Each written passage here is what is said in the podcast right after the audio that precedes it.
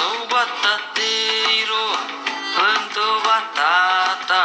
Sou batateiro, planto batata. Eu sou aquele polaco que planta batata. Eu sou aquele polaco que planta batata.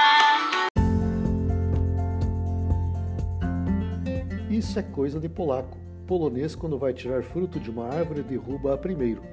Polaco batateiro, polaco da nhanha, polaco da barreirinha come queijo com farinha.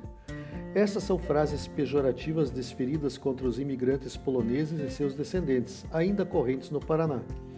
Tornou-se folclore e parte do contexto cultural curitibano que o polonês, também chamado de polaco, fez o papel do negro. Fenômeno único no Brasil, o polonês recebeu a pecha de negro às avessas, figura típica da periferia da capital paranaense, na qual a presença de negros e poloneses se tornou comum em favelas. Sendo o imigrante mais desqualificado que chegou em grande número ao Brasil, o polonês migrou para a zona rural para substituir os antigos escravos na lavoura. Mas nem todos que chegaram da Polônia vieram como despreparados para qualquer ofício. O professor e geógrafo Luiz Roberto Ralama relata o caso de seus antepassados.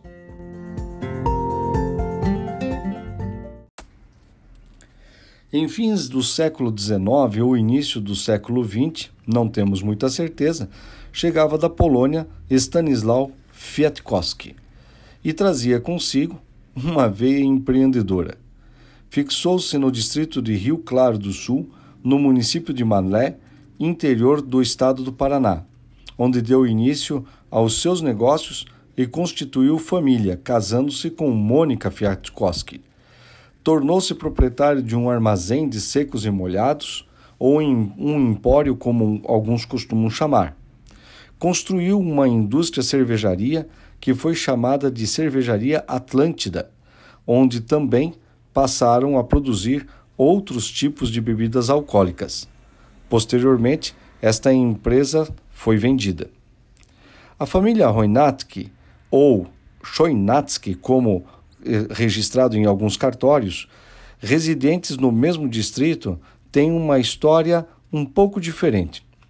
Antônio Choinatsky veio da Polônia junto com seu irmão quando tinha apenas 17 anos de idade e dedicou-se à agricultura. Entre os seus filhos já nascidos em território brasileiro, destacamos Pedro Roinatsky, que era alfaiate por profissão, mas um empreendedor por natureza. Nascido em 1903, casou-se em 1927 com Conegunda Choinatsky, no mesmo distrito de Rio Claro do Sul. Ali, tornou-se um alfaiate né? e, e também teve diversos negócios comércios de cereais, panificadora, torrefação de café da marca Lili, Café Lili, e torrefação de cevada da marca Saúde. A família Alama tem uma história parecida com de grande, da grande maioria dos imigrantes poloneses que dirigiram-se para o estado do Paraná.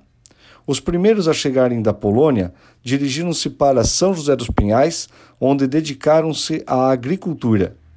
Mas, já na primeira geração nascida em solo brasileiro, destacamos o senhor João Alama, ou tio João Alama, que montou para si uma fábrica de cestos de vime. A família Krull, procedentes da Polônia, dedicaram-se também à agricultura e passaram a residir em Palmeira, no estado do Paraná.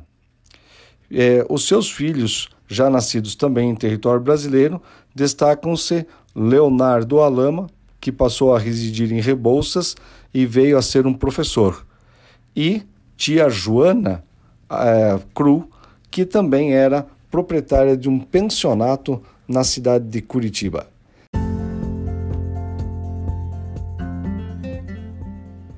Oriundo de uma região fria, trouxe consigo o costume do vício em bebidas alcoólicas.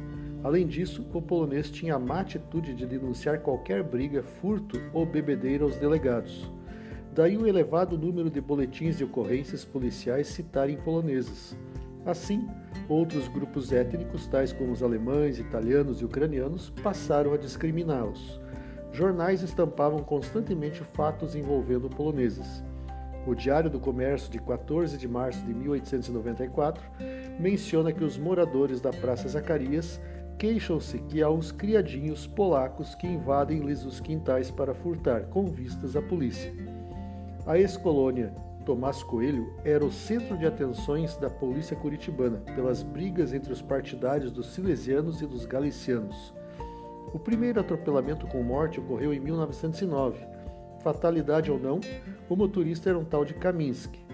Como não há guetos em Curitiba, e boa parte dos poloneses e negros se conectaram no mesmo nível socioeconômico, ocorreu uma interrelação étnica, uma união entre eles. Não há como negar que Curitiba e região metropolitana também prosperaram devido à ação dos imigrantes poloneses e seus descendentes. Aspectos positivos se percebem na arquitetura, gastronomia, educação e vida familiar. Esse foi o Apátrida de hoje. Produção, redação e apresentação Ruben Holdorf. Até a próxima quarta-feira, às 9 horas.